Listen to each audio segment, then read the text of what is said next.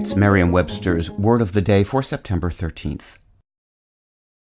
Hi there, it's Julia Louis Dreyfus. You may know me from my podcast called Wiser Than Me, where I talk to older women and get their wisdom from the front lines of life. I was amazed by how many people told me our show made them look forward to getting older, which is why I'm here to talk about season two of the show. Sally Field, Billie Jean King, Beverly Johnson, Ina Garten, Bonnie Raitt, just to name a few.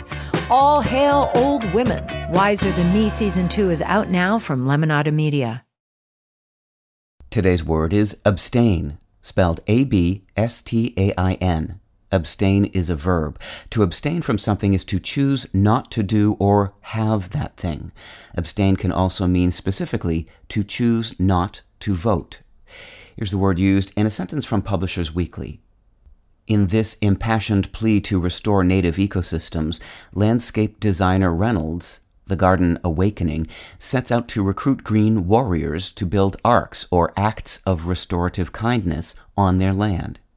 Those looking to turn their gardens into arks should overcome the shame of having a messy garden, abstain from using fungicides, pesticides, and herbicides, cut back on concrete usage in landscaping so as to let the earth breathe as much as possible, and plant native flora.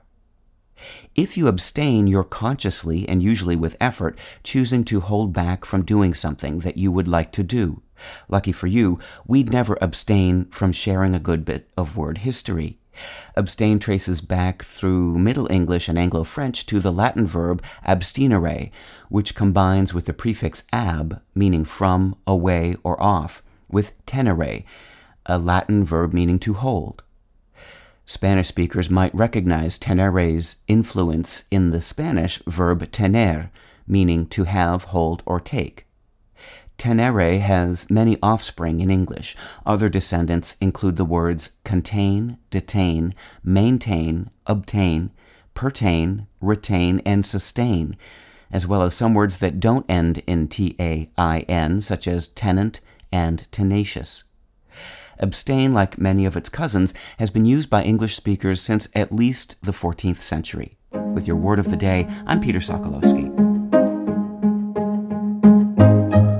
Visit Merriam-Webster.com today for definitions, wordplay, and trending word lookups.